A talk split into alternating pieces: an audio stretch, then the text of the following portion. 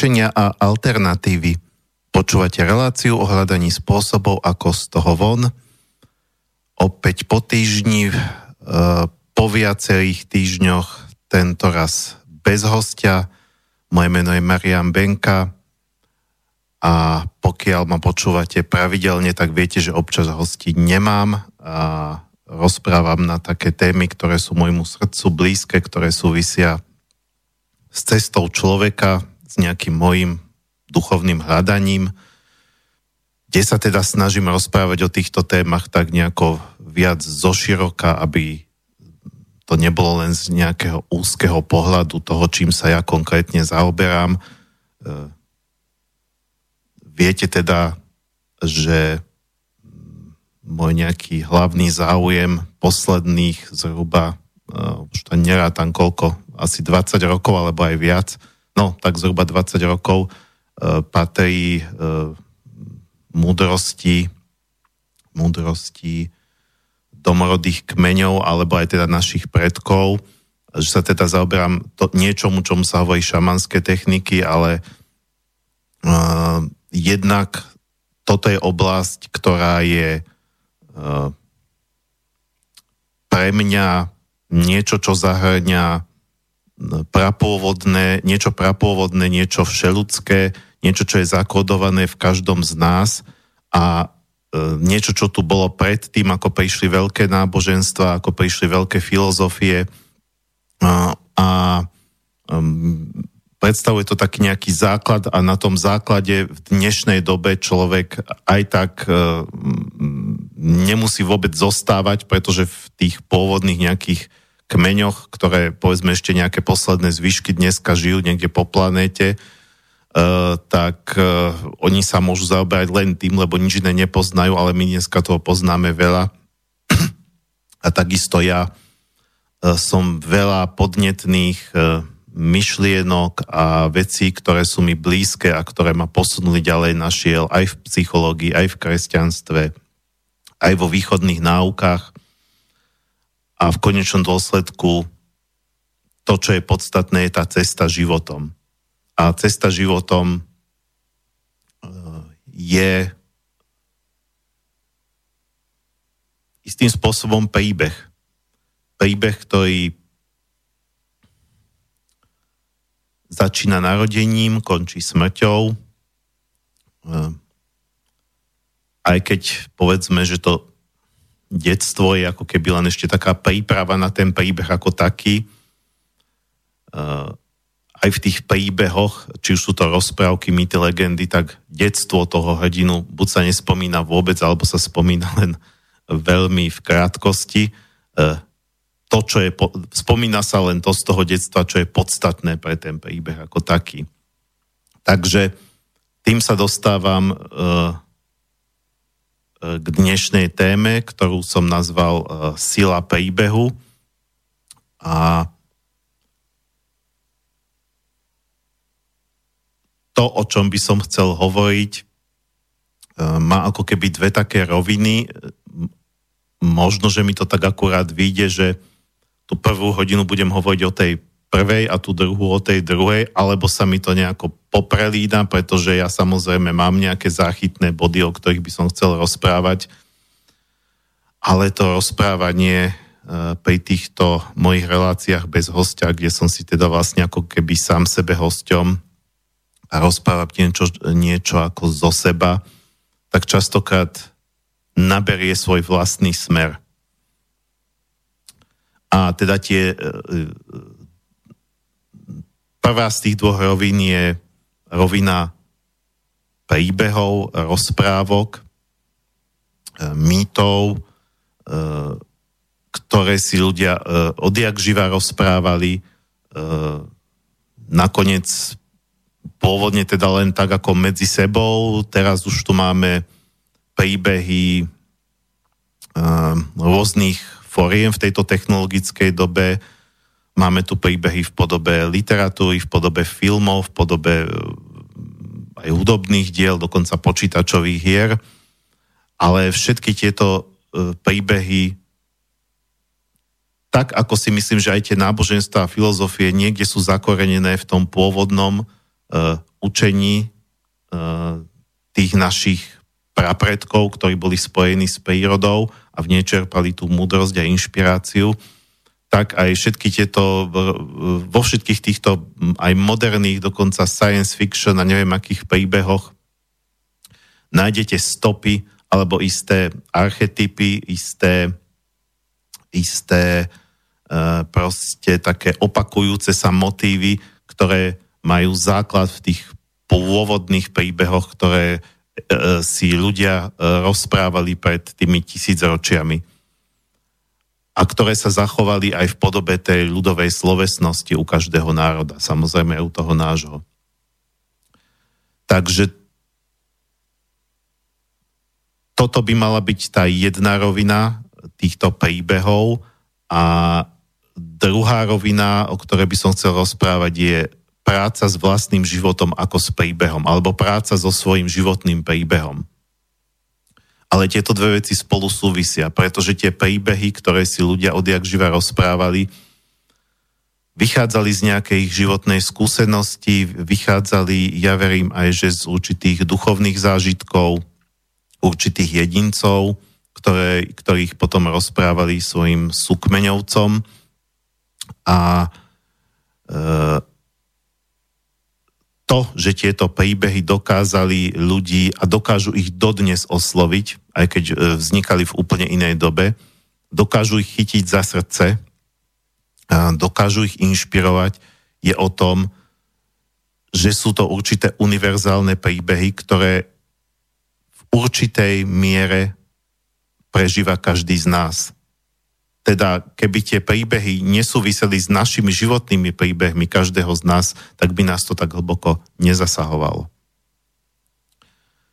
Takže e, toto by mali byť tie dve základné roviny. E,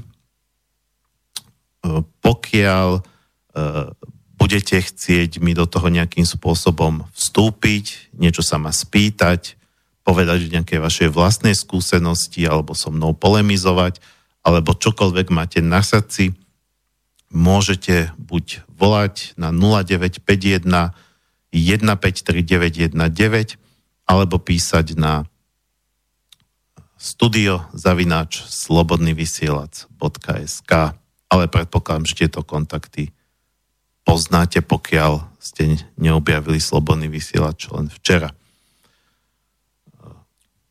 Takže Odmýšľam, či som ešte chcel niečo povedať na úvod, ale už asi ani nie. A keď, tak si možno spomeniem. To sa mi viackrát stáva, že, nie, nie, že niečo mám na mysli a potom mi to vypadne a potom zhruba o 20 minút mi to zase nabehne. Takže e, môžeme, môžeme ísť na tú tému ako takú.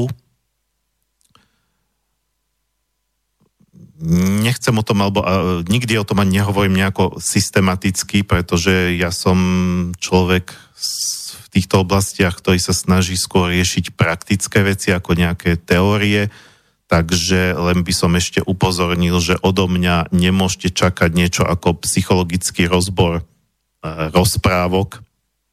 Existujú o tom v psychologickej literatúre celé knihy, kde vám úplne do najmenších šrobikov rozoberú napríklad e, červenú čiapočku alebo proste takéto tie notoricky známe rozprávky. E,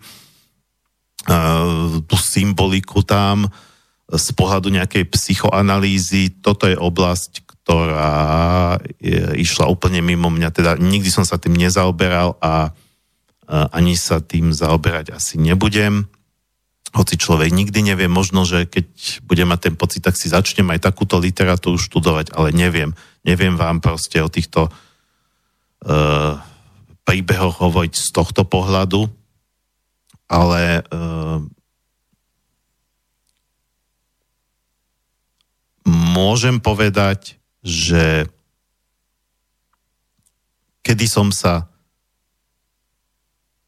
akoby už dospelý človek opäť vrátil e, k rozprávkam, e, e, k mýtom, k povestiam a znovu objavil ich čaro. Samozrejme, prvá rovina bola, keď som sám mal malé deti a čítal som im tie rozprávky, alebo dokonca som im ich aj vymýšľal. Um, to asi každý rodič takto objaví, alebo znovu objaví rozprávky, keď má malé deti. Ale um, druhý taký moment bol pre mňa práve ten, keď som sa začal zaoberať týmto šamanizmom a tzv. šamanskými cestami. Vy keď ste na tej šamanskej ceste, čo je určitý zmenený stav vedomia, kedy vlastne vnímate, že sa pohybujete po nejakej realite, nie ste celkom ako mimo telo, stále je to také ako keby polobdenie, polosnenie, máte zavreté oči, ale stále teda vnímate, že ste tu a teraz v tejto miestnosti, v tomto priestore, ale zároveň ako keby ste prechádzali nejakým snom. Tento stav sa dá samozrejme navodiť aj e, psychotropnými látkami, ovšem v, tom, v tej forme šamanizmu, ku ktorej som sa dostal, ja tam sú psychotropné látky striktne, za, nie že zakázané, proste sa nepoužívajú. Nepracuje sa s nimi. A používa sa buď monotónny zvuk, uh, zvuk bubna, uh, prípadne dých, alebo aj sa môže pracovať s, podobne ako v hypnoze s počítaním, treba od 10 do 1. A človek nakoniec zistí, že že tie hranice medzi týmto a nejakým duchovným svetom vôbec nie sú také, také ostré alebo také vzdialené, e, pretože tá nejaká duchovná podstata e, toho hmotného sveta, ona je tu stále ako keby tak e, okolo nás. A vnímať ju, my ju aj tak vnímame, keď snívame. Sny, to je ďalšia forma príbehu, boli pre našich predkov veľmi dôležité.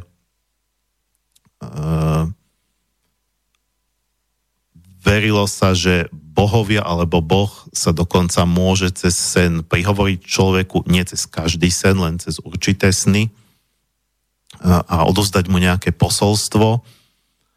A pokiaľ my používame túto šamanskú cestu, tak si vieme takýto stav ako keby snenia navodiť počas bdenia.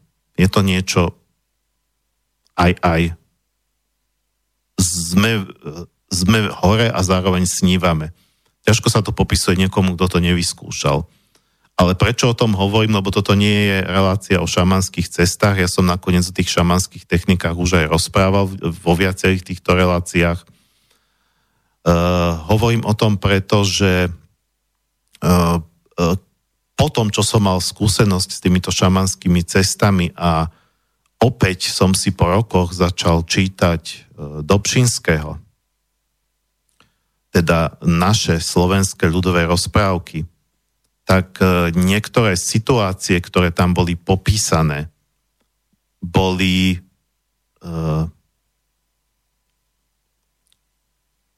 doslova klasickými situáciami na šamanskej ceste, čo ja som predtým nemohol ako vedieť. Môj otec kúpil ešte v 70. rokoch e, to veľké troj, trojzveskové dielo e, Slovenské prostonárodné povesti. Rodičia nám to čítavali ako deťom.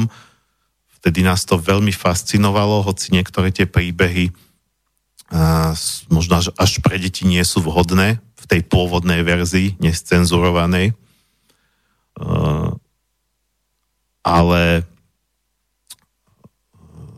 keď som to vlastne vnímal uh, už ako človek, ktorý má skúsenosti s, s, s nejakým kontaktom s tou duchovnou realitou, tak som videl, že tie popisy tam sú. To znamená, že hovorí sa, že to je ľudové, že to vymyslel ľud. Ale na začiatku niekto, e, kto prišiel prvý s tým príbehom, tak pre mňa to nemôže byť náhoda, e, že prišiel vlastne s tým, čo sa popisuje aj v tej e, dneska už literatúre šamanistickej, že, že vlastne popisoval tie isté, tie, e, že v tých ľudových rozprávkach sú popísané tie isté postupy, ako keby. napríklad cesta do dolného sveta. E, toto všetky šamanské kultúry po celej planéte tvrdia, že duchovná realita je rozdelená na stredný svet, horný svet a dolný svet.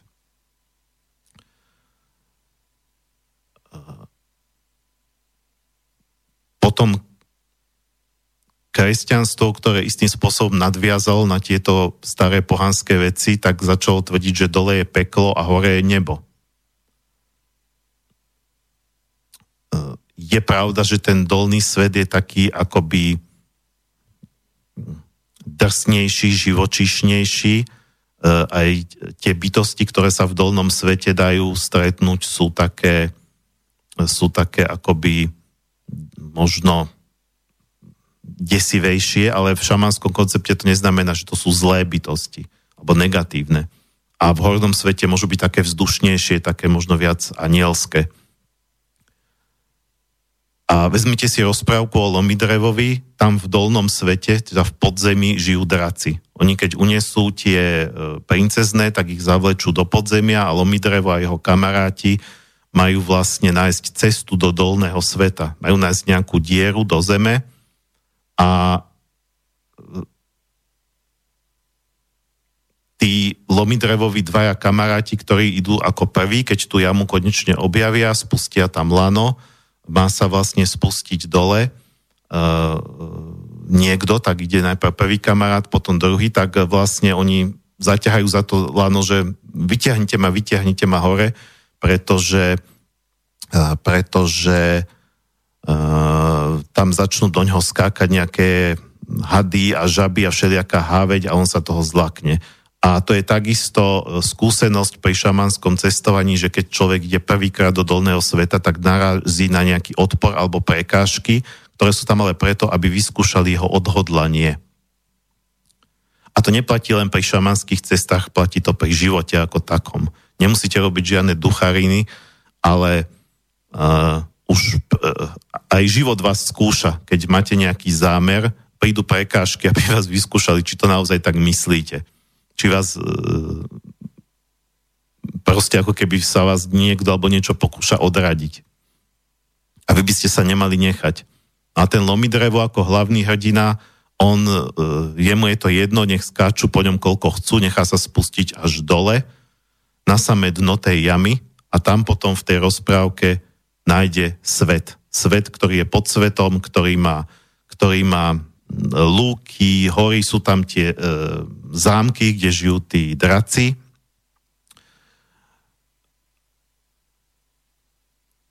A to je vlastne klasický dolný svet. Takisto je rozprávka, ktorú si teraz presne nepamätám, ako sa, pamätá, e, ako sa volá, ale e, je tam čerešňa, ktorá rastie na kráľovskom dvore a um, korunu má až nad oblakmi. Uh, a ten hrdina, keď sa vlastne po nej vyšplha až celkom hore, opäť tam nájde svet, ktorý je nad svetom. Uh, kde teda, kde teda sú, sú lúky, hory, všetko je tam ako u nás, len to ako keby o poschodie vyššie. Takisto, čo je pre mňa veľmi silný, z môjho pohľadu teda šamanský prvok, keďže ja sa týmito vecami zaoberám hlavne z tohto pohľadu, tak to je, mm, to je to, že v mnohých tých rozprávkach hrdina ide uh, za nejakou múdrou bytosťou, za dedom Švedom, za slniečkom, za mesiačikom, tých možností je tam viac, aby dostal nejakú radu. A toto je tá, to podstatné, čo sa na tých šamanských cestách aj zvykne robiť. E, stretnúť tam nejakú múdru bytosť, ktorá vám poradí v nejakom vašom probléme. Môžeme to interpretovať tak, pokiaľ človek máte šamanské skúsenosti, že z toho tradičného šamanizmu sa to môže interpretovať teda tak, alebo sa to aj interpretuje, že stretne nejakých duchov, duchovné bytosti, E, z pohľadu modernej psychológie, ktorá tiež skúma tieto fenomény a viaceré psychologické metódy boli inšpirované šamanizmom, tak e, sa to, tak pokiaľ sa to niekto snaží vysvetliť akoby kvázi materialisticky, tak, tak takíto ľudia potom povedia, že ten človek na tej šamanskej ceste v podstate sa stretáva ako keby um, s obrazmi svojho podvedomia, že je to vlastne cesta do vášho podvedomia. Každopádne toto je popísané aj v našich rozprávkach, um, alebo teda aj uh, v iných rozprávkach alebo príbehoch.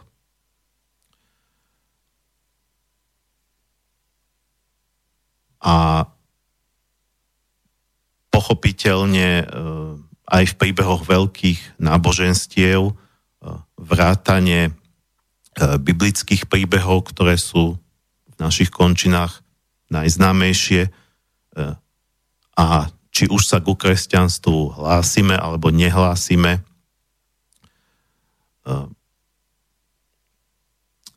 je to náboženstvo, ktoré tu pôsobí dlhodobo celé generácie našich predkov a máme ho hlboko vpečatené eh, v našom nejakom kolektívnom nevedomí, v, naš, v našej nejakej rodovej pamäti.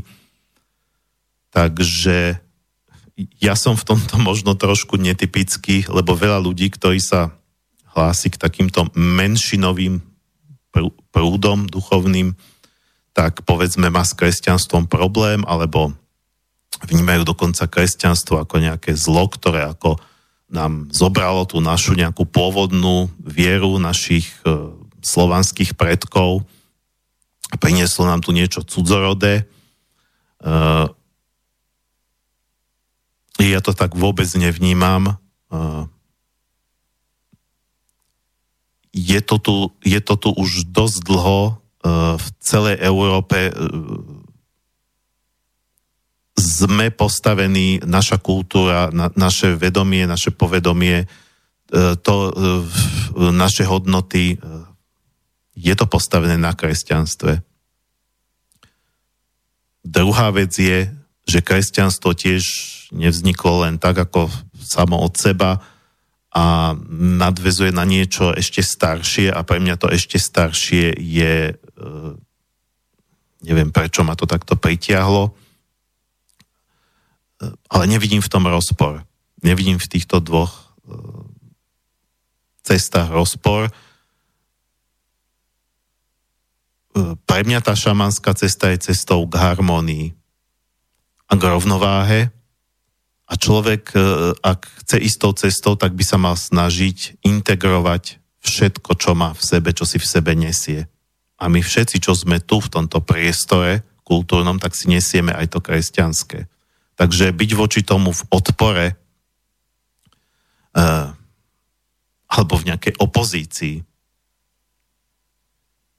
uh, len bráni tomu, aby sa človek stal celistvou bytosťou. To je môj názor. Tak som sa nejako rozbehol na úvod a pozerám, že tá prvá polhodinka o chvíľku bude končiť. Takže už teraz vidím, že rozhodne nepoviem zďaleka všetko, čo som si myslel, že stihnem za tie dve hodiny, ale to už tak býva. To sa stáva teda nielen mne, ale aj mojim hosťom. Častokrát mi vlastne uh, na, na začiatku relácie hovoria, že aj čo ja budem tie dve hodiny rozprávať a na konci mi povedia, že jej, ja som ešte toľko toho chcel povedať a už sa nedalo. Potom si niektorých volám do štúdia aj druhýkrát. Alebo aj tretíkrát. Dobre, takže dáme si prvú skladbu. Uh, fínska skupinka Nightwish. Som ich tu párkrát púšťal. Túto pesničku ešte nie.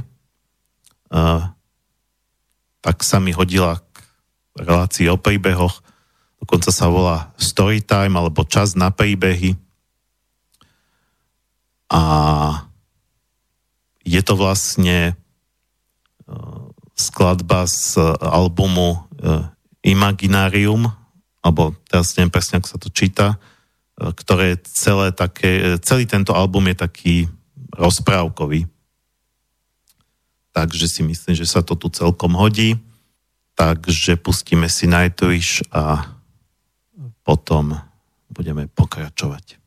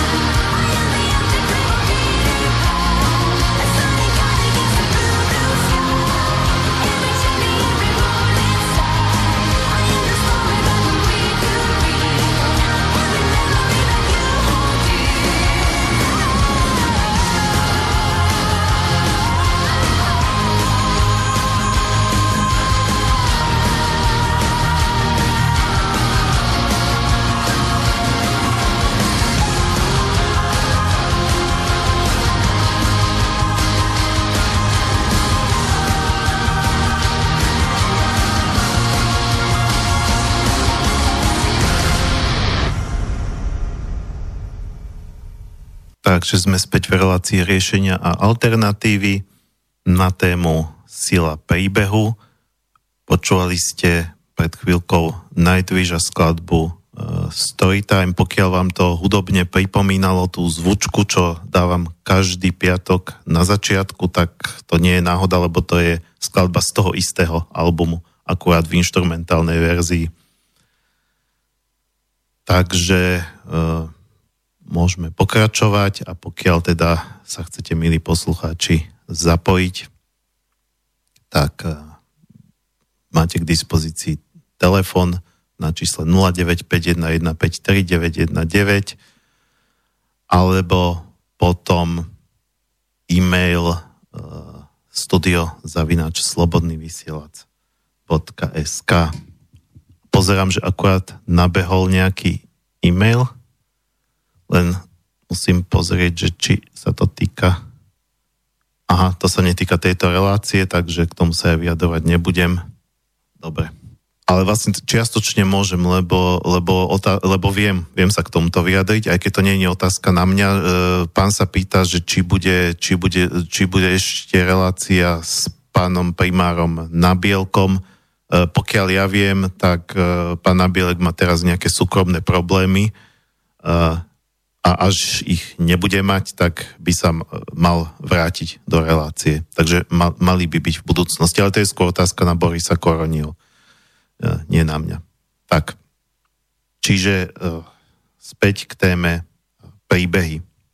Jedna vec je, e, čo som hovoril pred pesničkou, že pre ľudí, ktorí majú skúsenosti s nejakými spôsobmi vnímania E, duchovnej reality, tak tie rozprávky sú niečo, čo e, alebo nielen teda rozprávky, ale vôbec ako také tie notoricky známe príbehy, e, ktoré si ľudia stáročia, tisícročia rozprávajú, tak, tak pre nich nemôžu byť len čistá fantázia, pretože tam nachádzajú veľa podobností s ich vlastnými zážitkami. Druhá vec je, že aj pokiaľ sa človek nezaoberá nejakými takýmito ducharinami alebo nejakými takýmito technikami, pokiaľ sa samozrejme zaoberá, tak si myslím, že všetky tieto rozprávky, legendy, mýty, povesti, príbehy všetkých náboženstiev tak môžu byť veľmi užitočná pomôcka, aby aj lepšie sám pochopil e, to, čo sa mu deje. Takže určite by som to odporúčal každému. Ale aj pokiaľ sa nezaoberáte takýmito technikami, a, lebo to je vec, ktorá ako nikde nie je napísané, že, že to samo o sebe nič v podstate tie techniky neznamenajú. Teraz to ako keby trošku zhadzujem, ale uh, sami o sebe naozaj neznamenajú nič, znamenajú niečo len, len v kontexte vášho života. Môžu, vám, môžu a nemusia vám pomôcť vo vašom e, živote, v tom, aby ste nejak, e, aby ste našli v tom živote nejaký zmysel, pretože môžu sa stať aj drogou, môžu sa stať aj tým, že človek začne ulietať mimo túto realitu a, a zabudne úplne na to, že tá hlavná cesta je cesta životom a nie toho, že niekto si tam ide meditovať a mantry e, spievať a, alebo tie šamanské cesty robiť, alebo sa aj modliť, alebo e, proste všetky tieto veci sú mm, pomôcky. Tak. A pomôcok je X. To môže byť obyčajný pobyt v prírode, e, to môže byť láska nejakej osoby vám blízkej, e, stretnutia s inými ľuďmi, to všetko vás môže posúvať vo vašom príbehu. Ale tieto tradičné príbehy, aj keď sa nezaoberáte žiadnymi technikami a neriešite tam nejaké duchovné veci, sami o sebe sú, sú úžasný zdroj inšpirácie nakoniec aj tie náboženstva sú postavené na príbehoch. Či už, či už sú to e, kňazi proste akéhokoľvek náboženstva e, veľmi radi a veľmi často rozprávajú príbehy, pretože to ľudí zasiahne oveľa hlbšie, ako keby im len hovorili nejakú teóriu. E, a viac menej v tých príbehoch je akoby e, zakódované aj to, ako žiť. Nie, nie tak striktne a prísne, ale proste nejaké princípy sú tam. E, my sme v časopise Zemavek, kde teda pôsobím hlavne, tu v Slobodnom vysielači tak ako vedľajškovo, alebo ako to povedať, tak uh, mali sme v oktobrovom čísle, áno, v oktobrovom uh, tému satanizmus. Satanizmus ako, ako um, ideológia elít. Samozrejme, nie každý, kto patrí medzi elity, prepadol satanizmu, ale tento problém tam je, mali sme to z viacerých uhlov pohľadu a na záver sme tam mali taký pre mňa veľmi príjemný článok e, v nepríjemnej téme e, od pána Greča, ktorý nám píše občas. E, on inak je bývalý rímskokatolícky kňaz, ale je aj filozof. Veľmi taký rozhľadený človek. A bol to pri, bol, on vlastne napísal článok ako v spojení s príbehom a preto ho aj spomínam, neviem, či všetci čítate Zemavek, čo toto počúvate, či ste čítali oktobrové číslo, ale on veľmi pekne tam e, prepojil trojité pokúšanie Krista na púšti s dnešnou dobou. Kristov príbeh je univerzálny príbeh, tak ako veľa tých takýchto príbehov a istým spôsobom, tým čím, e, tým, čím si prešiel Kristus, si v takej miernejšej podobe možno prechádza každý z nás. A Kristus, e, ja som si ten článok ešte pred reláciou čítal, aby som si to osviežil, e, prešiel tromi pokušeniami, ako bol, bol, bol na tej púšti, predtým, ako vlastne vyšiel, ako išiel medzi ľudí a začal kázať to svoje učenie, tak strávil čas o samote na púšti, e, aby tak meditoval, aby vlastne sa nejako potreboval tú samotu a tam vlastne ale diabol začal pokúšať. Pokiaľ si pamätám, tak aj Budha nakoniec bol pokúšaný rôznymi démonmi predtým, ako dosiahol osvietenie. No a e, to prvé pokušenie bolo, aby premenil kameň alebo skalu na chleba a toto vlastne pán Grečo ako prirovnával na základe aj práce nejakých filozofov, E, k tomu, že vlastne toto pokušenie, my, e, každý z nás s ním prechádza ako to pokušenie, že, že teda e, niečo stále trvalé ako kameň, že sa premení na chleba, ako mm, on, on tomu hovorí ako pokušenie materializmu alebo konzumu. Teda, že mohol by, keby spremenil ten kameň na chleba, mohol by sa tam nájsť, alebo na tej púšti ako nič nemal. No a vlastne dnešná doba pokiaľ túto zlo pôsobí, tak e, pôsobí na nás aj cez toto. E, že my vlastne zamrzneme v našom vývoji, zamrzneme na našej ceste, e, pretože ten chlieb, ktorý je samozrejme dôležitý, ale v tuto sa nebavíme o chlebe, tu sa bavíme o, o aute, o dovolenke, o proste nejakých pôžitkoch e, telesných, ktoré sú fajn, ale problém, problém nie je, keď sú, ale problém je, keď im človek podľahne. Keď im podľahne a vlastne potom zabudne. Zabudne, že by mal ísť niekde ďalej. Alebo že, že, že ten život by nemal byť len o tom. Eh, potom druhé pokušenie bolo, eh, že ma, eh, diabol sa snažil Krista nahovoriť, aby zoskočil z chrámu, čo teda potom autor článku prirovnáva k tomu, že táto doba liberálna nám prináša to, to pokušenie alebo materialistická, že teda odvrhnúť, odvrhnúť Boha, odvrhnúť všetko duchovné a tváriť sa, že človek je najviac. Že nič vyššie ako človek neexistuje. A tretie pokušenie bolo pokloniť sa satanovi, uznať ho za svojho akoby e, šéfa, e, uznať jeho moc a že za to mu dá nejaké výhody. A to je vlastne v dnešnom svete akoby to pokušenie podriadiť sa tomu systému, ktorý je istým spôsobom diabolský. Proste keď budeš v tej komfortnej zóne, nebudeš vystrkovať sa nejako, nebudeš protestovať, zmieríš sa s tým, že však takto to je, zavrieš oči pred tým zlom, tak necháš ho vlastne vládnuť.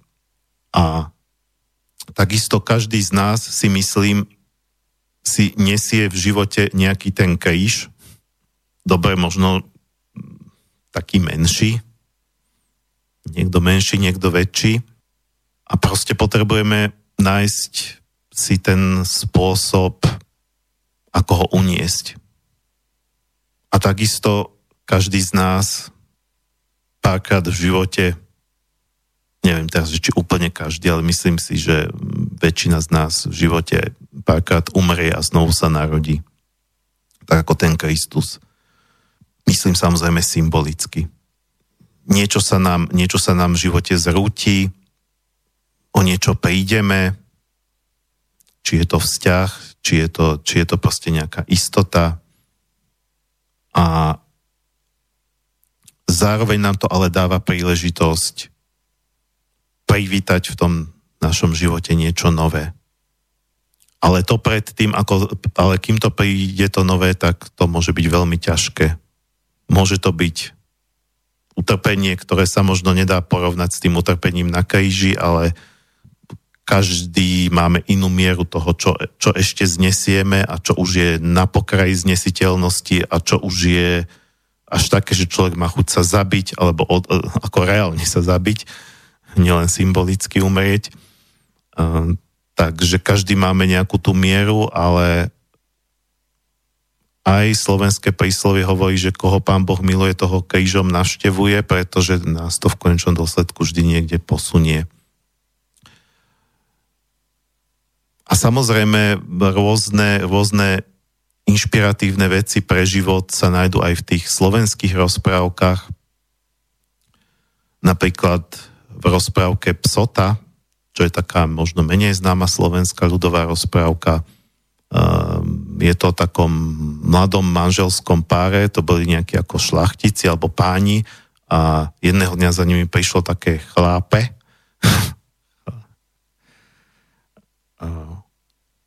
alebo chlapča a hovorím, že sa im predstavilo, že ja som psota a ja každého aspoň raz za život navštíviť musím. Ale vy si môžete vybrať, že či vás navštívim teraz, kým ste mladí, či v strednom veku alebo na starobu. No a oni si vyberú, že v mladom veku, že to nejako ustojíme, tak psota im všetko vezme, prídu o kaštiel, o majetok, všetko im zhorí, zostanú ako dvaja žobráci. A potom príde taký nejaký starček oproti a povie, že však vidím, že máte problém, máte tú psotu, tak ja tu mám mešec dukátov a ja, ja, ja, ja od, ako povie tomu mužovi, že ja od teba kúpim tvoju ženu a e, ona sa bude mať dobre u mňa, lebo ja som bohatý a ty sa budeš mať dobre, lebo, lebo tebe vlastne tebe vlastne dám ten mešec dukátov, um, nechá sa nejak namotať, takže on mu odvedie ženu, nechá mu mešec dukátov e, a on sa ráno zobudí a povie si, že no, e, žena bude s tým starigáňom mať akurát psotu a ja bez nej biedu. Takže vôbec sme psotu neoklamali, len seba som oklamal. A to je tiež tak, také univerzálne pravidlo, že keď sa snažíme nejako s vecami obabrať, e, vybabrať s nimi, e, hľadáme nejaké kľúčky, tak e, nakoniec len sami seba oklameme. Vždy. Skôr alebo neskôr. Tiež sa mi veľmi páči a častokrát to e, spomínam aj na mojich e, kurzoch, e, keď je reč o mužskej a ženskej energii alebo mužskej a ženskej sile. Rozprávku Šurienka a Atolienka alebo Atalienka a už by som si konečne mohol opäť pozrieť v tom Dobšinskom, že ktorý z nich je mládenec a ktoré dievča, lebo Šurienka a Tolienka neviem, teraz. Obidve končia na A, ale, ale je to mládenec a dievča, ktorí sa do seba zamilujú. A ona, tá dievčina je vlastne učnica u čaro, u, z takej strigy bosorky čarodejnice, ku ktorej ten mladenec zablúdi v rámci svojej výpravy, v rámci svojej cesty.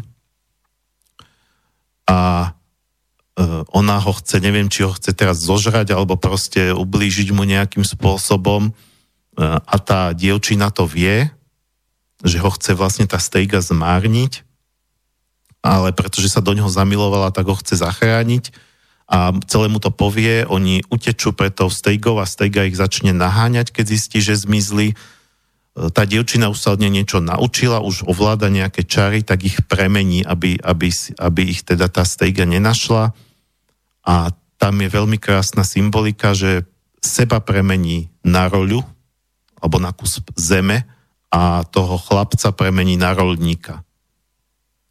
A potom neskôr, e, keď zase utekajú, tak seba premení na kostol a toho mladenca na farára.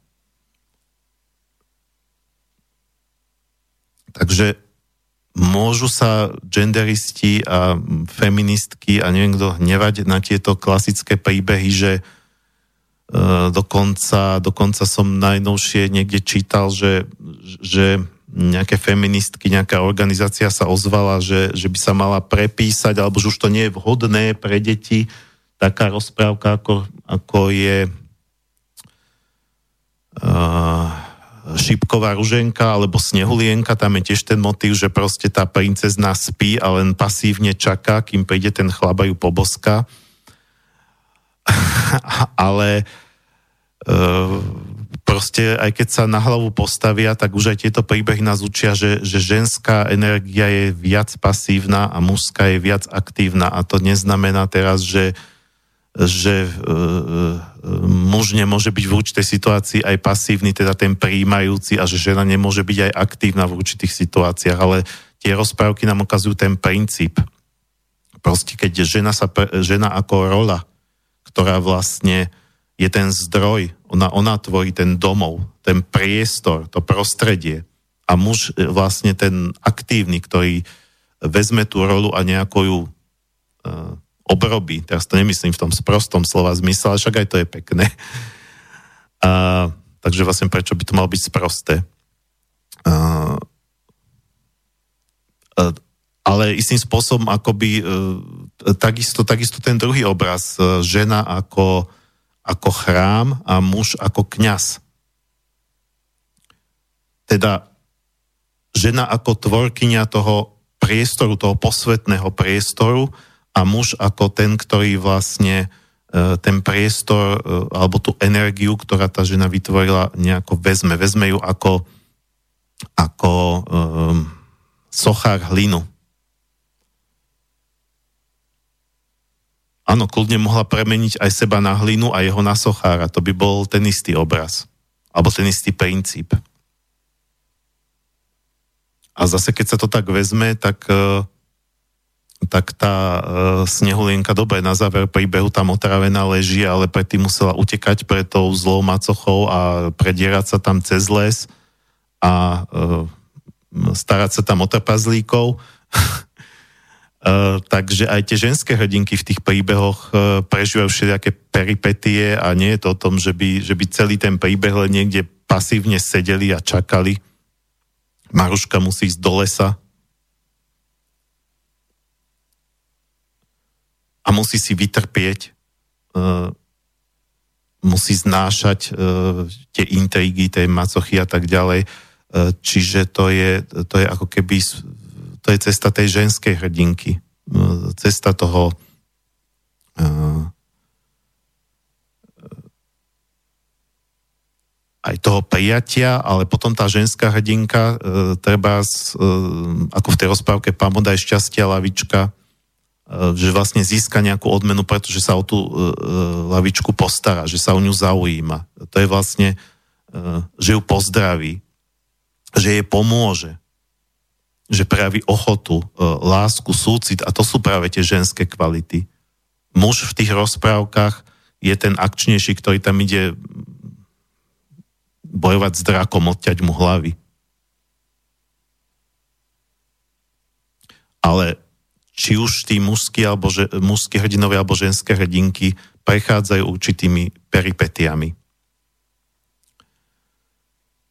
A k tomu si môžeme povedať po pesničke, ktorá mi aj e, takto prirodzene sadne, bez toho, že by som mal ten zámer, ale niekedy sa mi to tu tak e, pekne vyskladá.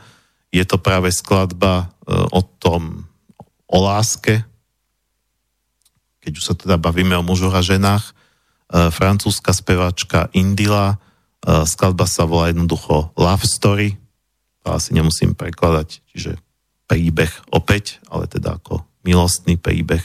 Tiež jedna z foriem príbehu. Veľmi pekná. Takže dáme si Indilu a po nej budeme pokračovať.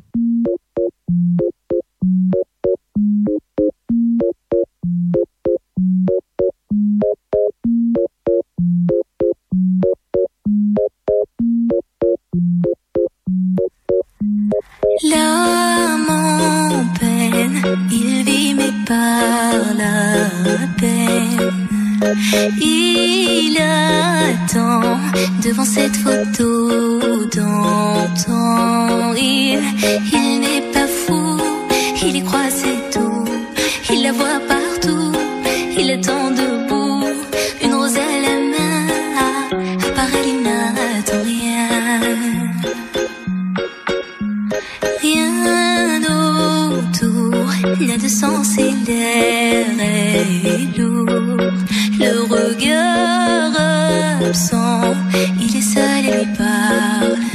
Souvent, il, il n'est pas fou, il aime c'est tout.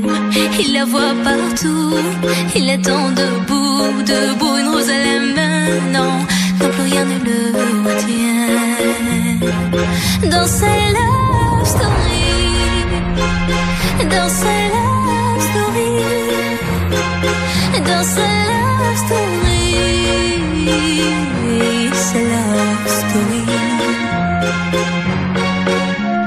Prends ma main, promets-moi que tout ira bien.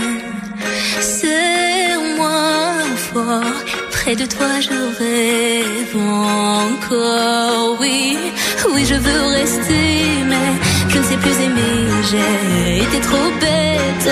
Je t'en prie, arrête, arrête, comme je regrette. Non, je ne voulais pas tout ça. Je t'offrirai tout mon or. Et si tu t'en fiches, je, je t'attendrai sur le port. Et si tu m'ignores, je t'offrirai mon dernier souffle de vie dans ma love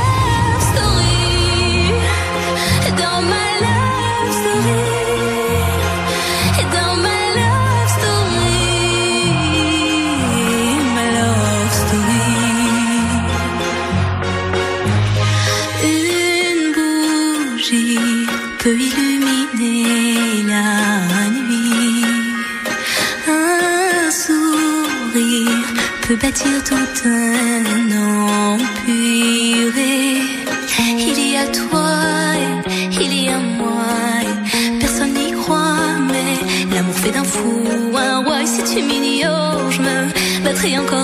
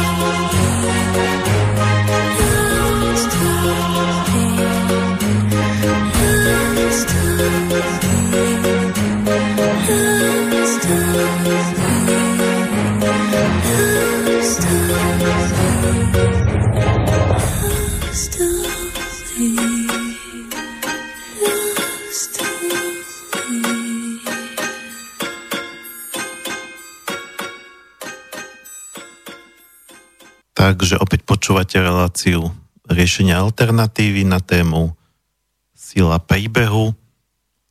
Pokiaľ nechcete len počúvať, ale máte niečo na srdci, niečo na mňa, alebo k tomu, čo rozprávam, môžete buď volať na 0951153919 alebo písať na studiozavinač slobodnyvysielac.sk alebo pokiaľ to počúvate v repríze z archívu, tak e, pokojne môžete mi písať na môj e-mail marianbenka zavinač gmail.com Tak otázky stále nie sú. V podstate nie je to podstatné, či sú, či nie sú. Ja mám toho dosť na srdci a, a snažím sa to teda nejak tak príliš nerozvádzať do veľmi širokých súvislostí, aby sa to do tej dvojhodiny ako tak zmestilo. Ale myslím si, že v tejto druhej hodinke už sa pomaličky dostanem práve e, k takému preklopeniu, k tej druhej rovine, teda od, od e, z tých e, starých univerzálnych príbehov životnému príbehu. A možno aj k nejakým typom, čo sa dá, čo vám môže možno pomôcť si ten svoj životný príbeh nejakým spôsobom spracovať.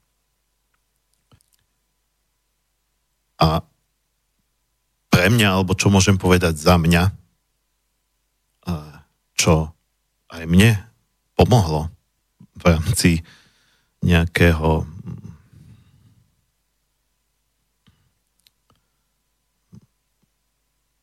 prijatia aj toho, čo sa mi v živote deje alebo dialo v minulosti, aj v rámci nejakého posunutia sa niekam, pre mňa taká prvá vec bola vnímať vôbec ten život ako príbeh. A keď ho začnete vnímať svoj vlastný život ako príbeh, tak e, prestanete mať záujem o to mať sa iba dobre. Automaticky prestanete. Teda dobre v tom zmysle, ako nám to táto tak trošku satanská doba sa snaží naservírovať to, čo som hovoril predtým o tých troch pokušeniach Krista. Podľa mňa ten pán čo to perfektne napísal. Odporúčam, keď ste nečítali oktobrové číslo Zemavek si zohnať a tam si to prečítať. E, posledný článok v téme, v oktobrovej téme mesiaca, na záver témy mesiaca. E, tak e,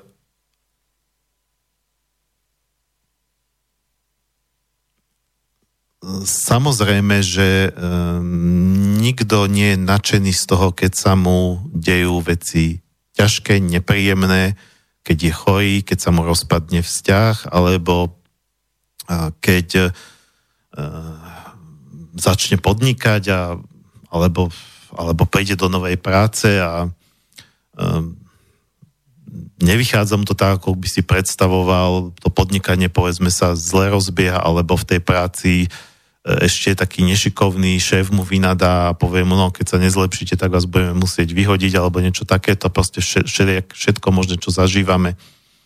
Ehm, jasné, že z toho nikto nadšený nie je, ale pokiaľ vníma svoj život ako príbeh, tak si uvedomuje, že toto sú všetko situácie, ktoré sú aj zaujímavé a ktoré, ktoré Ehm, môžete sa od toho potom tak trošku odosobniť. Nebudete to brať všetko až tak osobne, pokiaľ začnete sami seba vnímať ako toho hrdinu. Ja som to hovoril predtým u tom, e, pri tom Kristovi, že istým spôsobom aj my sme pokúšaní diablom, tak ako bol on, aj my si nesieme svoj kríž a keď si vezmeme také tie klasické hrdinské príbehy, dokonca, eh, ja som si na to spomenul, až dnes ráno už som nemal čas si to niekde vygoogliť a naštudovať, existuje nejaké, nejakých, tuším, 8 fází, alebo koľko ich je, teraz neviem, či ich je 8 alebo 10, alebo určitý počet e, fází e, klasického hrdinského príbehu, ale viac menej takými fázami prechádzame aj my v našom živote, možno nie presne v takom poradí, e, ale každý hrdina je povedzme na začiatku príbehu v nejakej ten komfortnej zóne. Ten, ten uh, u mamičky na peci. A potom ho niečo z tej pece vyženie. Buď eh, jednoducho len potreba, že musím ísť sveta skúsiť, lebo takto zo mňa nič nebude. To je takéto uvedomelé, alebo nejaká situácia sa stane, ktorá ho donúti uh, výjsť z tej svojej komfortnej zóny. Um, niečo sa stane a proste ten hrdina sa vyberie do sveta, aby, aby to napravil, alebo aby našiel nejaké riešenie, aby zachránil princeznu, aby, aby priniesol nejakú radu, aby zaniesol prsto, prsteň do Mordoru áno, pán prsteňov, keďže, keďže pán Tolkien uh, sa zaoberal starou anglickou literatúrou a bol inšpirovaný tými pôvodnými príbehmi, tak on, po, on veľa tých klasických vlastne mechanizmov použil v tom pánovým prsteňov.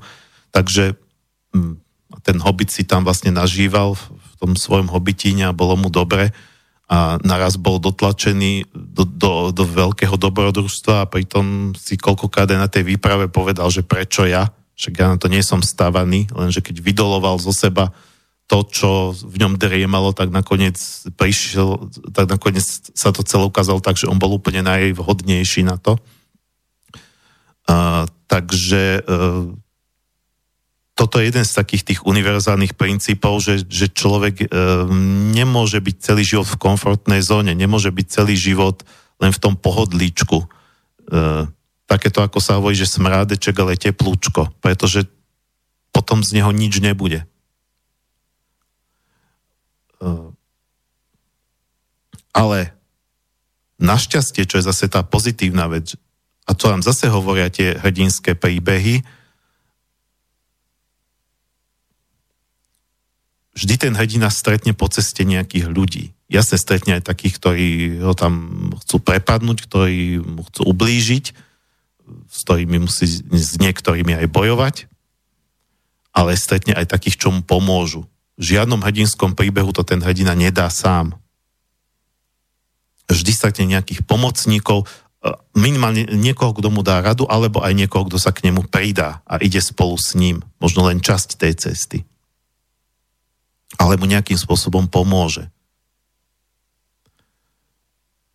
Takže, no a keby, keby vlastne z tej komfortnej zóny nevyliezol, tak by v živote tých úžasných ľudí nestretol, ktorí mu veľa dajú. E, takisto súčasťou klasického hrdinského príbehu je fáza, keď ten hrdina e, poklzne, keď povedzme podľahne aj nejakému pokušeniu, alebo prepadne zúfalstvu a hovorí si, že ja to nedám, to proste sa nedá, už, už, to, už to takmer vzdá, alebo to, alebo to aj vzdá.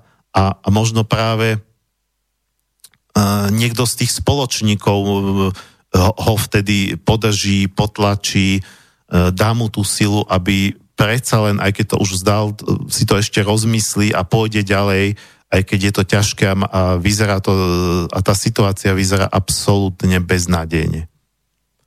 Takže toto nás takisto tie príbehy učia vytrvať, nech to vyzerá akokoľvek. Nevzdávať to, neprestávať skúšať, neprestávať hľadať nejaké východiska, nesadnúť si na zadok. A keď si sa, aj keď sadnete na ten zadok, tak len chvíľku, aby som si odpočinul a potom zase ísť ďalej alebo keď vidím, že tade to, tá cesta nevedie, tade to skúšam ako blázon a nejde to, tak začať skúšať niečo úplne iné. Keď sa mi tento môj životný problém nedarí, uh, tak možno sa na to vykašľať, neriešiť to, možno nie je teraz vhodná doba na to, ale skúsiť niečo iné, niečo, čo ma možno, keď to nejde doľava, tak pôjdem doprava. A možno tam objavím niečo nové. Čiže pokiaľ si tam človek dosadí tie svoje veci, samozrejme, že ten mytický hrdina ide tam poraziť nejakú príšeru. A hm, u nás tá príšera môže byť napríklad náš vlastný strach. E, niečo, čo nám, alebo naše pochybnosti. Proste niečo, príšera je proste prekážka, ktorú treba zdolať. A je dobré vedieť sa na to pozrieť tak nejako ako keby z hora. Ako keby sa to to sa, vám, to sa nedá e, byť v tom, v, tej, v, tej, v tom postoji, e, pozerať sa na svoj vlastný život z hora, ako na niečo, čo, čo ako keby sa dialo niekomu inému a nie mne. Určite nie v tých vypetých situáciách, ale keď už sa to trošku ukludní, treba z večer, v noci, keď ste sami, ležíte v posteli a máte nejaké ťažké obdobie, tak namiesto toho, aby ste v tej ono je dobré samozrejme pretlak emócií, aj sa vyplakať, aj sa vyzúriť, aj sa vykričať. Tam, kde je to samozrejme spoločensky vhodné, nebudete, e, niekto to vyrieši tak, že sa vykričí na vlastné deti alebo na psa. tak to nie. Ale super vec je ísť sa vykričať do lesa. A tam keď aj nejaký okoloidúci turista bude počuť, že niekto tam reve ako, ako tur, tak e, vy budete niekde zalezení medzi stromami a nebude vedieť, že ste to boli vy, no tak čo? E, niekto by mohol povedať, že to nie ekologické, lebo tým plašíte lesnú zver, ale zase toto hovorím, že je fajn, keď je človek naozaj vo veľmi, veľmi silnom pretlaku a pokiaľ vy sa snažíte žiť nejak vyrovnane, ako tak, harmonicky, e, balansovať sa, tak ani nedostanete sa do stavu, že by toto bolo potrebné.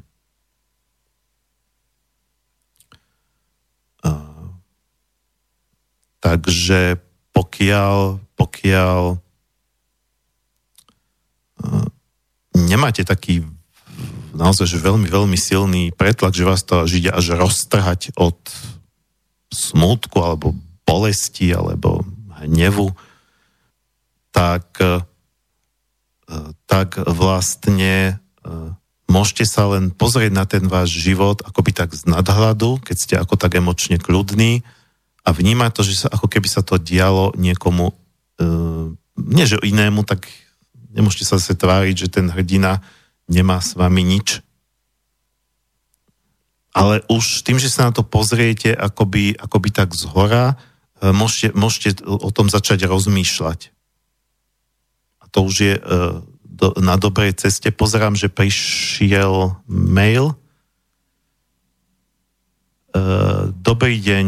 Pozemský život nemusí byť cesta. Často je to závislosť a reinkarnačná pasca, pokiaľ nechápeme, ako to funguje na Zemi a blízko Zeme. Napríklad Monroe popisuje reinkarnácie bytosti svojho priateľa. Najprv sa narodil v, Či- v Chicagu ako muž, zomrel 45-ročný, veľa si toho neužil, e, chcel ešte vyskúšať, e, ako je to byť ženou. Ďalej sa narodil ako žena v spoločnosti, kde bola žena ničím, bola neustále znásilňovaná, musela neustále rodiť deti a slúžiť mužom. Po tomto živote veľmi nahnevaný na mužov sa stal bojovníkom a zaprísahal sa, že celý život bude ako vojak zabíjať mužov aby sa im pomstil za minulý život. Čím ďalej, tým viac sa zamotával do pozemských hier, závislosti, nezvládnutých emócií a stále viac zabudal na to, kým je.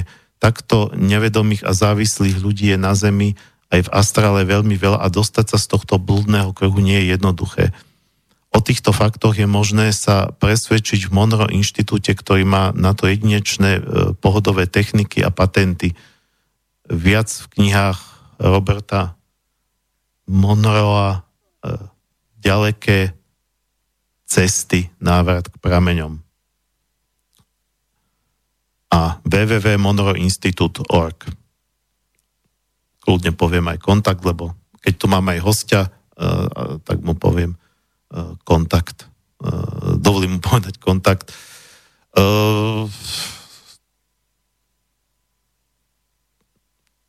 Neviem, čo k tomuto, pretože mne toto ja som to tu viackrát povedal, že ja osobne nie som 100% presvedčený, či je alebo nie je inkarnácia. A, ale um, mal som tu raz hostia, ktorý, teraz nepamätám, kto to bol, nie som si istý, či to nebol ten Kurovský, Vladimír Slovanský, alebo niekto takýto, ktorý hovoril, že ľudia si to trošku zle e, vysvetľujú s tou karmou tak, že my, že my v tomto živote riešime len to, čo malo byť v minule, ale že my si karmu vytvárame každým okamihom. Čiže uh, už teraz, ako ja žijem, tak si um, vytváram uh, karmicky niečo, čo... Um, čiže my si ako neustále vytvárame budúcnosť. Čiže um,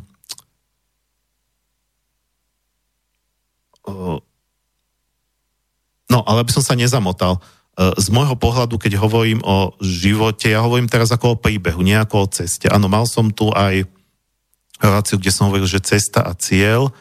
Neviem presne, čo pán Milan myslel tým, že pozemský život nemusí byť cesta a potom popísal vlastne ako keby rôzne cesty. Lebo pre mňa cesta znamená aj to, že byť znásilňovaná žena a neustále rodiť deti. To je, e, cesta nemusí byť, že my sa fyzicky niekam premiesňujeme a keď e, tu hovorím to prirovnanie s tými hrdinskými príbehmi, áno, tie hrdinské príbehy sú väčšinou také, že ten hrdina sa niekde fyzicky premiesňuje, že sa vydá na výpravu niekam. Ale napríklad, e, keď som hovoril o tých ženských hrdinkách, tak to koľkokrát tak nie je. Koľkokrát vlastne, e, dobre, napríklad tá Maruška, no ona ide do, do lesa po tie maliny, ale, ale, ale väčšinu života je tam, v tej chalúbke a musí znášať, trpieť, to, čo jej, a to je jej cesta. Cesta ako, um, ako posúvanie sa o, uh, od niekiaľ niekam. A to posúvanie ja nemyslím len fyzicky. Niekto môže prežiť oveľa intenzívnejšiu a silnejšiu a obohacujúcejšiu životnú cestu a nevyťahne pety z domu. To znamená, že celý život prežije na jednom mieste. A niekto môže cestovať ako veľký cestovateľ, ale úplne povrchne, ako klasický turista a, a nič mu to nedá, pretože len bude chodiť po nejakých pamiatkách. a vôbec napríklad nespozná, ako sa v tej krajine reálne žije. Ehm, takže ale dobre, prečítal som um, o tých technikách a patentoch, ktoré pán Milan spomína, ja teda neviem, ale samozrejme spôsobov je veľmi veľa. Ja môžem hovoriť o tom, s čím mám ja skúsenosť, alebo um, čo treba mne pomohlo a osobne som veľmi rád, že tých spôsobov existuje veľmi veľa, pretože si takto každý môže niečo vybrať alebo aj vyskúšať, prípadne to aj skombinovať v dnešnom svete. Takže hovoril som o tom, odosobnení sa od nášho životného príbehu. Ak chceme s ním nejakým spôsobom pracovať, tak si ho naozaj musíme, musíme, nič nemusíme, ale je dobré, e, keď si ho vieme, ten náš život, to znamená to, čo sme prežili povedzme od detstva až doteraz, keď si ho vieme tak postaviť pred seba. Jedna z vecí, ktorú ja v rámci tohto zvyknem ľuďom ponúkať, a to ani nie je šamanská technika, to mám z jedného psychologického kurzu, uh, tak to je to, že skúste si predstaviť, že by nejaký spisovateľ, alebo aj vy sami, sa rozhodol, že napíše podľa vášho života knihu. Alebo nejaký režisér, že sfilmuje váš život. Samozrejme, že keď sú aj tie klasické životopisné knihy alebo filmy, tak nedá sa tam vtesnať celý život alebo všetko, alebo dvaja rôzni spisovateľia, keby napísali podľa vášho života knihu, tak asi v, v, v tých dvoch knihách nebude presne to isté.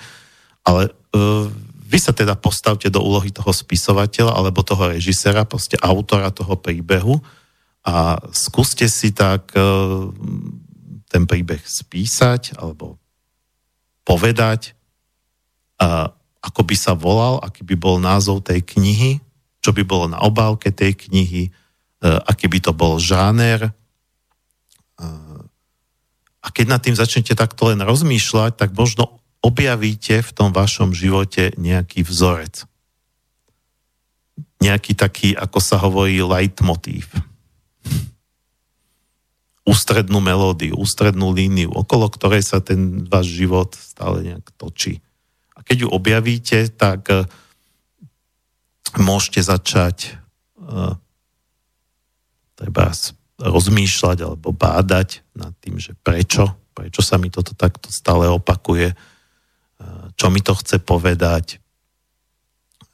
Už keď sa začnete pýtať, tak e, nehovorím, že hneď budete mať odpoveď, ale väčšina ľudí sa takto ani nepýta. Len proste ide, ide a, a rieši e, a snaží sa proste ako keby hasiť rôzne situácie. Hej, tak som chorý, tak idem k lekárovi, um, odišla odo mňa žena, tak si nájdem druhú um, a, a tak ďalej. Jasné, že v tom nemusíte byť sami, tak ako som povedal, že v tých, v tých aj v tých hrdinských príbehoch um, ten hrdina má vždy nejakých pomocníkov, takže keď vyhľadáte aj treba nejakú odbornú pomoc, nejakého terapeuta alebo proste niečo, čo je vám blízke, alebo kňaza, alebo proste niekoho, koho považujete za nejakého mudrého človeka. E, v, kož, v, v končnom dôsledku kdokoľvek je takýto má takú profesiu, treba, že pomáha ľuďom, taký pomáhač,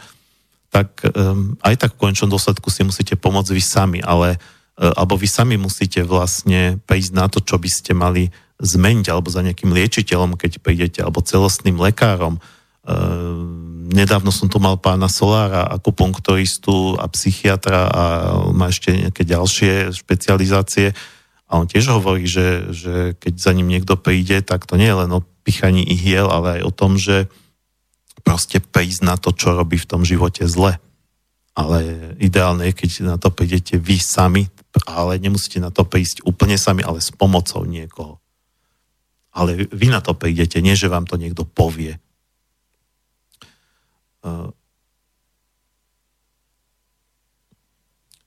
Takže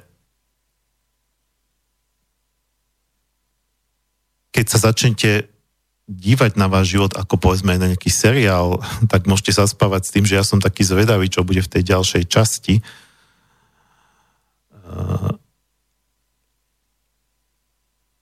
Ako sa to celé vyvrbí, tak vám to pomôže dostať sa do takého trošku ako odľahčenia sa od toho celého. A to ešte nie je, že v tým pádom máte vyhraté, ale je to taký, taký nejaký prvý krok. Ďalší krok, ktorý, ktorý je podľa mňa dosť kľúčový, je poupratovať si v minulosti. Niektorí ľudia hovoria, že treba spraviť za minulosťou hrubú čiaru a nevracať sa. To je dobrá vec, pokiaľ, tam, pokiaľ tú minulosť máte upratanú. Pokiaľ ju upratanú nemáte, tak uh, tam budú takí tí, ako sa hovorí, kostlivci v skrini alebo uh, hovienka pod kobercom. Nejde o to, aby sa človek trápil tým, čo sa už stalo a už sa neodstane. Naopak, s tým sa, je dobré sa zmieriť ale pokiaľ tam máte nevysporiadané veci, tak je vhodné si v tej minulosti najprv upratať. A k tomu, ako pozerám na hodinky, sa dostaneme po pesničke. Takže ja som tu celý čas hovoril túto polhodinu, alebo väčšinu tejto polhodiny o podobnostiach medzi hrdinským tým klasickým hrdinským príbehom, ako keď hrdina ide niekde vykonať nejaký čin a našimi životmi, že e, istým spôsobom akoby také tie situácie prežívame všetci. K tomu sa mi celkom hodí skladba, ktorú idem teraz pustiť. Je to e, animovaného filmu Beowulf, e, čo je mm, stará severská legenda, spracovaná v podobe animovaného filmu. Rozhodne to nie je rozprávka pre deti, nepúšťajte to malým deťom, je tam, je tam veľa násilia, ako, ako býva v týchto príbehoch. Je to e, animovaný film pre dospelých. A, ale uh, hodne sa vlastne uh, týka tejto ako tí, ktorí sa trošku vyznajú v, tých, uh, v týchto starých legendách, tak ako hovoria, že, že Beowulf bol ako stará uh, severská legenda, bol spracovaný viackrát, ale práve táto animované, toto animované spracovanie je vraj naj, sa vraj najviac reálne drží toho pôvodného príbehu, že je také najpôvodnejšie.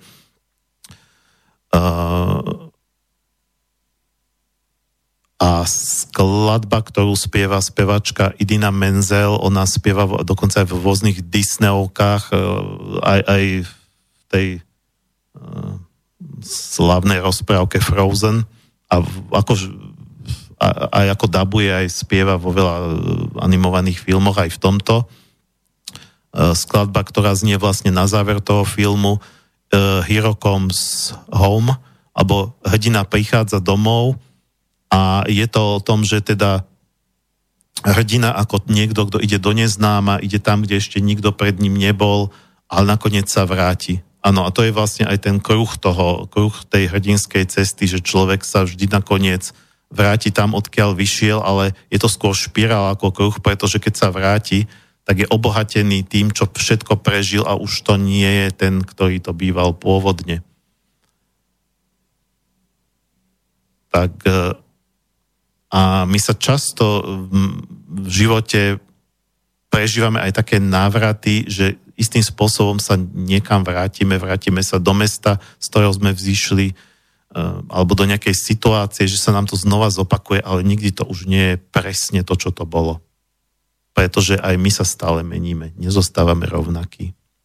Tá podstata zostáva to gro, ale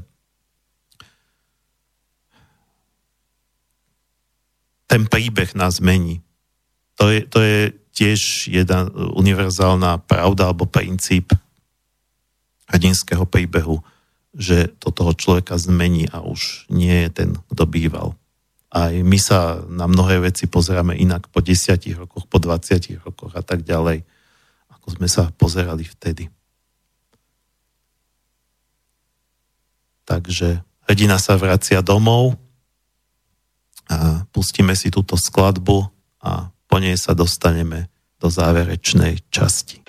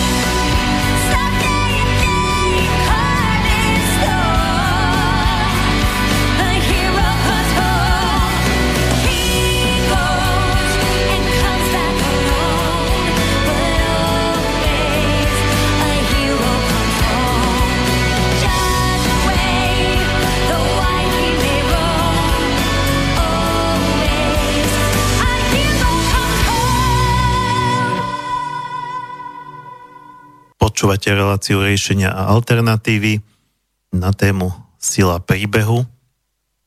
A sme v záverečnej časti, pokiaľ máte, alebo budete mať ešte v tejto záverečnej časti nejaké poznámky alebo otázky, alebo čokoľvek, tak môžete buď volať na 0951 153 919 alebo písať na studiozavinač slobodnyvysielac.sk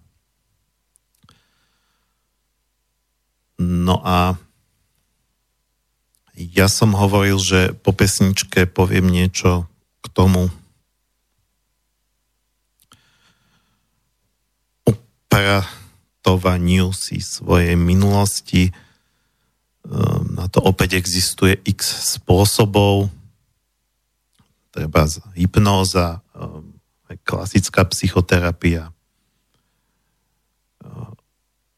Veľmi zaujímavá je pre mňa metóda cesta. Mal som tu raz ako hostia terapeuta tejto metódy e, metóda od Brandon Base,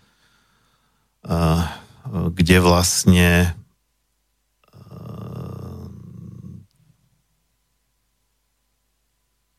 tam sa nepracuje so životom ako s príbehom, ale pracuje sa s emóciami a ide o vlastne čistenie emócií, ale podľa mňa veľmi dokonalé a hĺbkové, teda e, negatív, cez negatívne emócie E, ktoré máte, povedzme, voči nejakým ľuďom e, z vašej minulosti, tak sa dopracujete k tým pozitívnym. Čiže vlastne ako keby tie negatívne emócie cez túto metódu viete veľmi účinne rozpúšťať.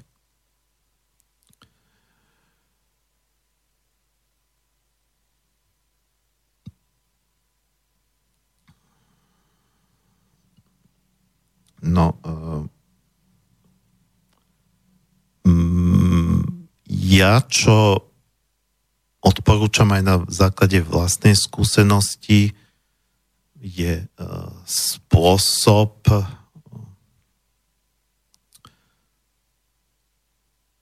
ktorý sa volá rekapitulácia, rekapitulácia života, ktorý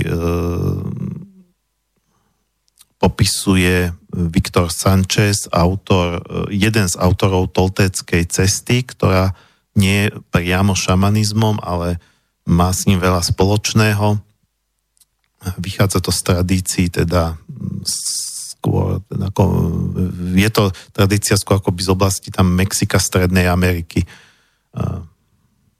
Takže Sanchez odporúča metódu, ktorá sa volá kde e, si vlastne to preto rekapitulácia, lebo istým spôsobom vy tým spustíte proces, ktorý sa zvykne odohrávať v hodine smrti. Súčasťou zomierania, to bolo samozrejme veľakrát zdokumentované, je tzv. rekapitulácia. To znamená, že e, v hodine smrti, keď vy zomierate, tak vám preletí celý váš život pred očami a je zdokumentované aj to, že vám preletí akoby od e, prítomnej chvíle, teda tej chvíle, keď zomierate, spätne do minulosti, do detstva. Ako keby, ako keby ste žili život tak, že niekto by vás celý čas natáčal, ten mozog si tam niekde dáva nejaký záznam a keď ste na konci, tak ho niekto pretočí celý e, zase dozadu. A e, táto technika rekapitulácia je, rekapitulácie je o tom, aby ste, si vy podob, aby ste si vy prešli podobným procesom ešte kým žijete. To znamená, že samozrejme e, zrekapitulovať môžete len po ten okamih, kedy tú rekapituláciu robíte. Čiže má zmysel urobiť si tú rekapituláciu znovu treba po roku, po dvoch, po nejakom, e, po nejakom čase, keď vám do toho príbehu pribudnú ďalšie veci.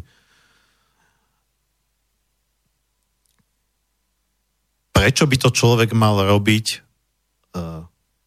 ešte za života? Hlavný dôvod je ten, že, že tí zomierajúci si častokrát uvedomia, aha, ja som takúto chybu robil.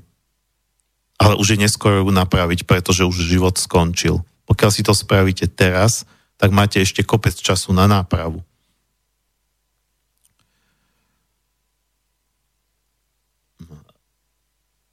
Robí sa to takým spôsobom, že zoberiete nejaký zošit, na to budete potrebovať veľa papiera, takže nejaký čistý zošit, najlepšie, stačí hoci aká školský, taká písanka, alebo zápisník. A rozdelíte si váš život najprv na nejaké základné etapy. Ale postupujete podobne ako v hodine smrti, to znamená, že od súčasnosti až po, až po minulosť. Čiže ako prvú napíšete tú etapu aktuálnu, ktorú prežívate. Životná etapa môže byť niekedy pol roka, niekedy rok, niekedy 5 rokov, ale povedzme človek v strednom veku, ako som ja, môže mať tých etap 4, 5, 7, záleží od toho, aký pestrý ten život bol. Um,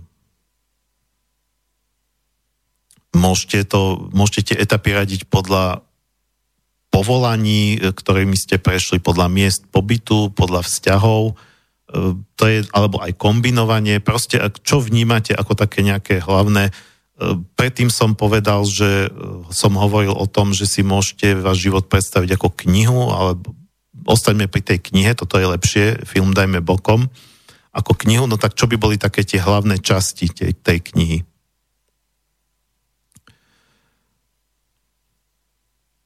Keď máte tento zoznam spravený, tak to môže byť, ja neviem, jedna tá etapa môže byť e, v mojom prípade ja som 12 rokov prežil v Banskej Bystrici, teda napríklad život v Banskej Bystrici. Môže to byť, môže to byť, ja neviem, ako som povedal, nejaké povolanie, môže to byť roky manželstva, e, ako to budete cítiť toto budete mať spravené pomerne rýchlo, ale potom idete robiť e, druhú vrstvu. To znamená, že vezme, vezmete si, vezmete si e, tú prvú etapu, to znamená tú najnovšiu, ktorú momentálne prežívate. Nazvime to etapa číslo 1. Tá, tá staršia etapa bude dvojka, tá predtým, tá ešte staršia trojka, tak sa dostanete, ja neviem, k peťke alebo k sedmičke, povedzme ranné detstvo, pokiaľ vám pamäť siaha a e, budete si brať jednu etapu po druhej a rozdelíte si každú z tých etáp ako keby 1.1, 1.2, 1.3, 1.4 a tak ďalej. Alebo etapa číslo 3, 3.1, 3.2, 3.3 a tak ďalej. E, rozdelíte si tie etapy na nejaké obdobia. To znamená, že povedzme tých mojich 12 rokov v Banskej Bystrici, keby som si to zobral ako jednu etapu môjho života, ktorá sa viac menej kryje aj s etapou môjho manželstva, tak e, samozrejme za 12 rokov boli, boli ako rôzne fázy, napríklad ja som tam počas tých 12 rokov menil niekoľkých zamestnávateľov alebo nejaké práce, takže u mňa by to bolo takto, ale ako to vy vnímate? Čiže ako keby ste si každú tú základnú časť tej knihy mali rozdeliť na nejaké kapitoly.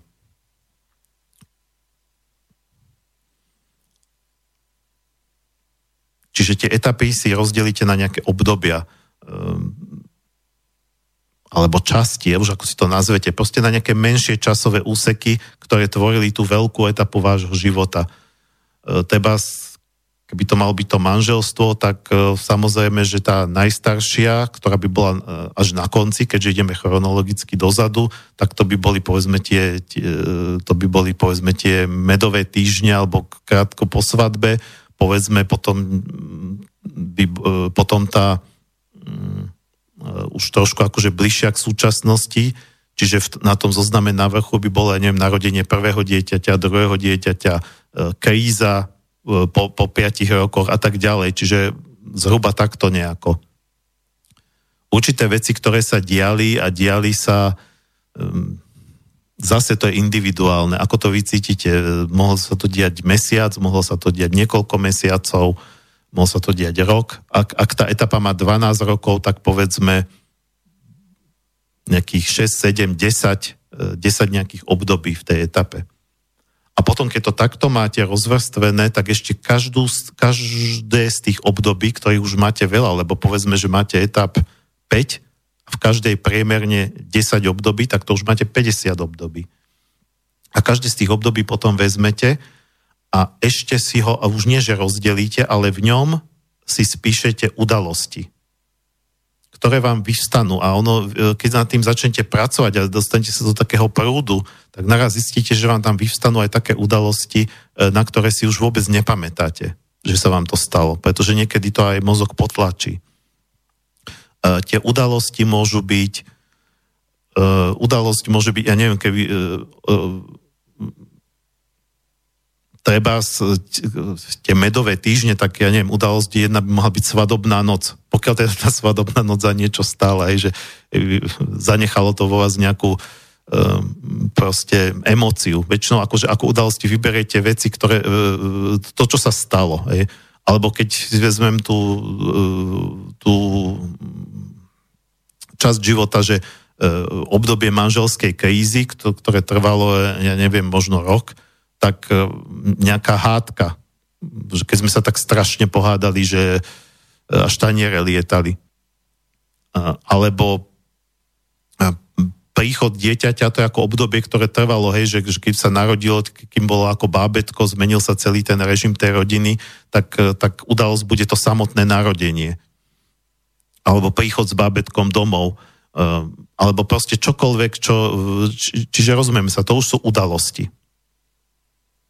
A tých už môže byť veľmi veľa, čiže keď e, vy si napríklad tú etapu číslo 1 rozdelíte na 10 úsekov, tak e, každý z tých úsekov môže obsahovať zase ešte niekoľko udalostí. Čiže tých udalostí môže byť fúhano kľudne aj 200, aj 500 keď to takto, a čím dôkladnejšie si to zmapujete a budete to znova prechádzať, je dobré medzi tými udalosťami nechávať medzery, že keď si ešte znova na nejakú ďalšiu spomeniete, tak si vypracujete takýto zoznam vášho života. Nebude tam samozrejme všetko, čo ste zažili, to sa nedá, ale to, čo vám tak vyvstáva. A dôležité sú tie udalosti. Tá prvá a druhá vrstva sú len akoby taká kostra, ktorá vám pomáha tie udalosti navliekať na nejakú časovú os a nie je ani dôležité, či e, si pamätať presne, čo bolo skôr a čo bolo neskôr. Potom si môžete brať každú z tých udalostí, znova sa ju snažiť ako keby prežiť, zavrieť oči, predstaviť si, že sa vám to znova deje a pripomenúť si tú emóciu, ktorá je s tou udalosťou spojená. Ak je to negatívna emócia, úzkosť, strach, smútok, depresia, proste čokoľvek negatívne, tak to skúste dať von zo seba. Akýmkoľvek spôsobom vydýchnuť to, poslať to preč do svetla, odovzdať to Bohu, odovzdať to ohňu, e, nejakým spôsobom môžete aj rukami ako by to, si to nabrať tak nejako symbolicky, dotknúť sa rukami v oblasti vášho srdca, tam, tam tú negatívnu emociu tak zovrieť e, potom, a potom to rukami ako vystrčiť von. Odhodiť to doslova niekam. E, naopak, pokiaľ je to príjemná emocia, pokiaľ je to spojené s pocitom, pokiaľ to bola udalosť spojená s pocitom sily, radosti, šťastia, tak sa to snažte ešte tak v sebe utvrdiť, tak to znásobiť. Priložte si ruky k telu, treba aj fyzicky a cítite to, to je niečo, čo chcete, aby, aby vám zostalo. Aby to ešte viac sa zosilnilo. A toto, keď budete systematicky robiť, tak niečo sa zmení. Je to samozrejme jedna z možností. E, tých možností je veľmi veľa. Ale regresná terapia, teraz som si spomenul ďalšiu vec, ďalšia metóda, um, kde sa teda ide do regresu a táto metóda aj, aj teda pracuje s minulými životmi, ale nemusia to byť len minulé životy. Regres to môže byť aj nejaké vaše ranné detstvo a E, tam sa napríklad môžu veľmi dobre odhaliť e, nejaké programy, ktoré do vás e, zasadili vaši rodičia, tým, že oni boli vtedy pre vás autorita a opakovane vám tí rodičia niečo tvrdili a vytvorili vo, vo, vo vás e, nejaký negatívny program, e, ktorý vám e, teraz robí vlastne zle. A potom môžete vykročiť ďalej, ale pozerám, že je tu ďalší mail.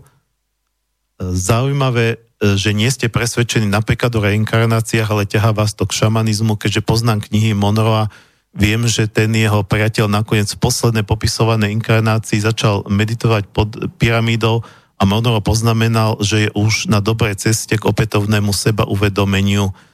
Vyzerá to, že aj vás to ťahá k šamanizmu z toho istého dôvodu. Vlado.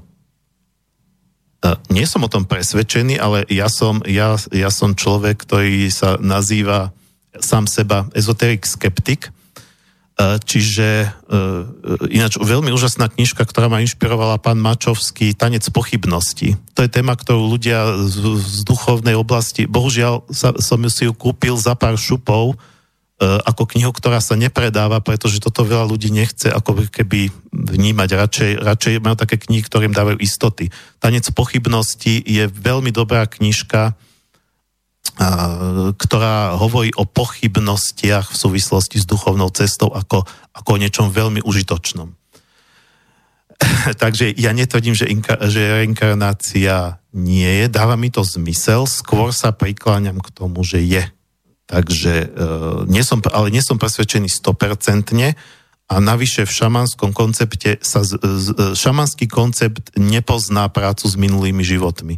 V šamanskom koncepte, ak niekto e, sa zaoberá šamanizmom a robí s minulými životmi, tak to robí preto, že, že dneska väčšina tých šamanistov to už kombinuje, ale v pôvodnom šamanizme sa nepracuje s minulými životmi. Čiže je to akoby téma irrelevantná z pohľadu klasického šamanizmu.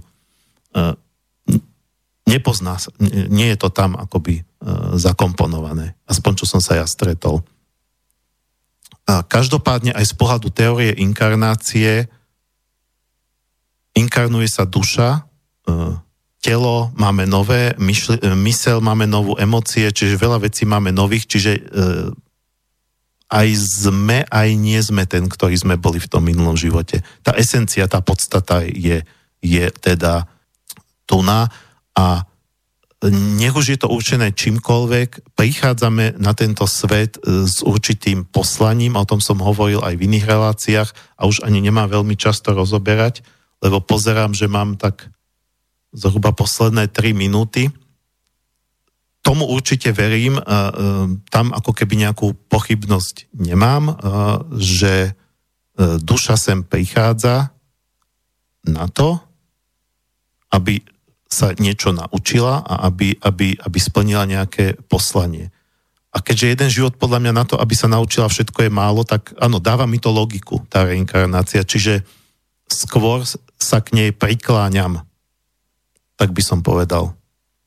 Ale na to, aby sme vlastne išli tou svojou cestou a um, naplnili to poslanie, ktoré my nevieme, aké je, nevieme to v tej chvíli, aj keď uh, koľkokrát ako malé deti Eh, malé deti vlastne to majú v sebe, kým ešte nezačnú racionálne rozmýšľať, ako keby to vedia intuitívne, čo je ich poslanie, len potom tá škola ich pokazí.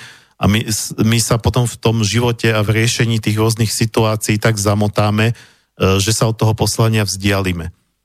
Ale eh, keď si vieme ten životný príbeh nejako usporiadať, keď si vieme uvedomiť, že sme sa niekde zasekli a tak e, to, to, čo som teraz hovoril, to upratanie si v minulosti, to je len začiatok. Potom treba samozrejme ako keby vnímať, čo potrebujeme. E, kam nás to ťaha, zachytiť nejakú vlnu, niečo, čo je pre nás v tejto chvíli dôležité. Ale ja hovorím, že keď človek začne spolupracovať, e, tak aj ten Boh mu pomôže nakoniec. Ale musíte aj vy vyvinúť nejakú snahu. Ten Boh čaká niekde, niekde tak akoby decentne v pozadí a keď vidí, že vy ste sa pohli, tak on vás v tom podporí. Ale nebude vás postrkovať, nebude s vami hýbať ako s nejakou šachovou figurkou, keď vy sa hýbať nechcete. Takže preto sa netreba toho ani báť. toho pohybu a ako som hovoril, to neznamená, že človek sa musí hýbať fyzicky, že cesta znamená to, že musí niekam sa stiahovať z miesta na miesto ako nejaký kočovník. To nie, môže prežiť celý život aj na jednom mieste. A nebáť sa toho, že, že možno ten smer, ktorým vykročí, nebude úplne presný a nebude úplne v súlade, ale e, pokiaľ to bude e, motivované takou úprimnou snahou dostať sa niekde, prerásť seba ako človeka, spraviť niečo aj pre druhých, e, nielen pre seba, tak naraz sa dostanete do situácie, keď ako keby príde nejaký prúd do vášho života, niečo vás vezme, niečo vám začne, začnete vnímať niečo, že tade to, tade to, toto teraz by som mal riešiť, toto je dôležité, ani neviete ako a postupne vás to začne, ako keby začnete chytať ten nejaký prúd, ten správny prúd. A viac už nestíham povedať, uh, posledná skladba od skupiny Amerika, uh, tiež z uh, animovaného uh, filmu Posledný jednorožec, uh, to si kľudne, to kľudne môžu aj malé deti vidieť, to je krásna rozprávka aj pre deti, aj pre dospelých a titulná skladba The Last Unicorn alebo Posledný jednorožec, čo je tiež krásny príbeh a už nestiam hovoriť, o čom to je, ale však možno, predpokladám, že ste to mnohí z vás aj videli. Tak eh, lúčim sa s vami, želám krásny víkend a do počutia zase o týždeň.